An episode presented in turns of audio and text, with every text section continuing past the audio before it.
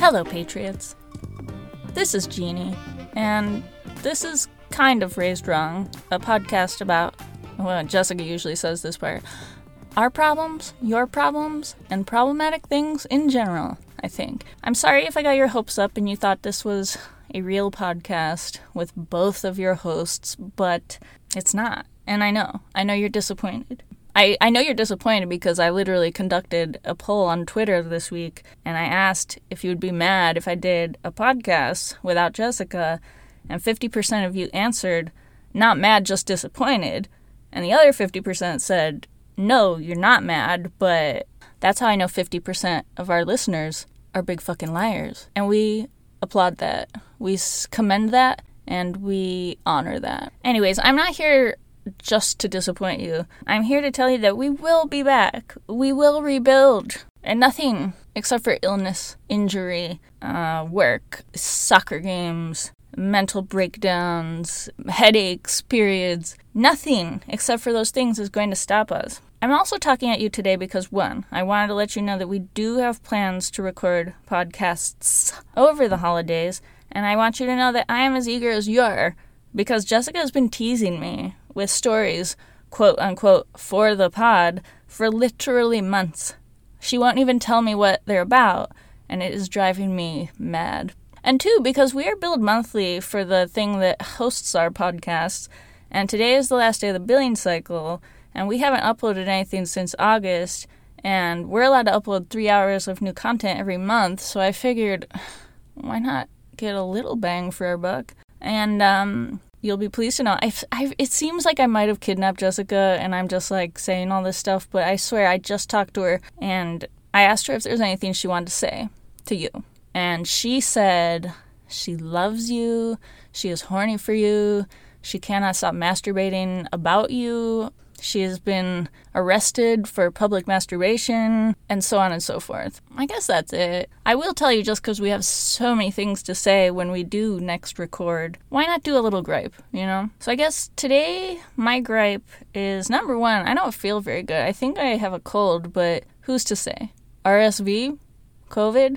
I just got a flu shot. I don't want to go to school. Any of these things could be the the cause. I would also like to gripe that I went to the periodontist yesterday and I'm going to get gum surgery in February. And it sounds really gross and unpleasant. And it's also expensive, which is just, well, I'd say it's actually very unfair to me.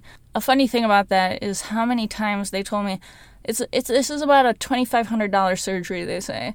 And I can't tell you how many times they told me that I could save $50 if I elect not to get the sedative, and I assured them I will not be doing that. I would I would pay $100 for two sedatives. There's no limit to how many sedatives I would like. I want a sedative right now just talking about it.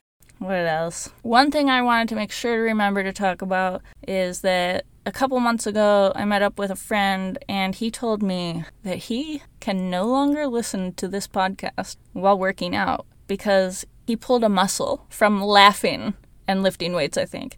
And boy, is that the kind of review we love to hear. Um, I think I can speak for myself and for Jessica when I say that we, the hosts of Raised Wrong, the citizens of America, the inhabitants of the world, are all horny for the relentless bullying that Elon Musk is uh, receiving on his shiny new toy, Twitter. I'm sure we'll talk more about him soon, but in the meantime, I wish nothing but the worst for him. And honestly, this might be the first time I ever get to break news because I am going to upload this in like an hour. If you haven't heard already, rumor has it that Mr. Elon Musk has suddenly closed all of Twitter's offices and no one can get into the buildings and they don't know why, but it is suspected that it's because he's afraid that employees are going to try to sabotage the company. And I think he's probably right. And I hope they do, as much as I love Twitter. If you know where the next new thing is after Twitter, please let me know. I love Twitter, actually. I've heard about Mastodon.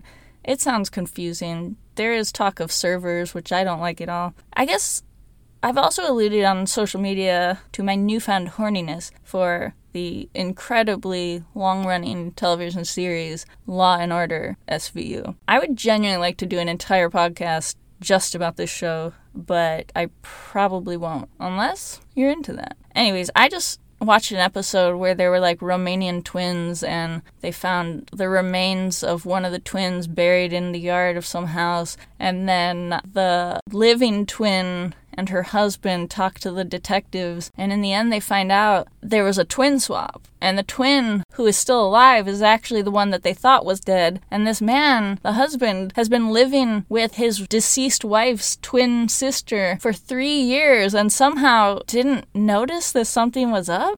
Incredible. Incredible writing. I love it so much. Uh, this has been terrible, I'm sure. I'm so sorry to have done this to you. Uh, I have a little kitten on the other side of this door who desperately wants me to come out and feed her, so I'm going to do that. That's right, I got a kitten while I was gone.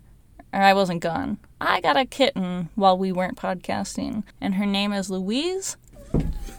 Hey, get out of here. You're being annoying. Sorry. Say hello, Patriots. Okay, now she doesn't want to talk and she loves to suckle upon my neck, and it's honestly very painful. And that's why we named her Louise after Brad Pitt's character Louis in Interview with a Vampire. I wanted to name her Claudia, who is the little girl played by Kirsten Dunst, but we have a next door neighbor, and her name is Claudia. And while I don't envision it being like confusing, I feel like it would be strange if it ever comes up, you know? Anyways, I like Louise. Louise is a great name. Jessica calls her Lil Wheezy. She's a little orange cat. She farts so much. It's so gross. We love her nonetheless. Although I do threaten to put her in a box and send her back to the Humane Society a lot.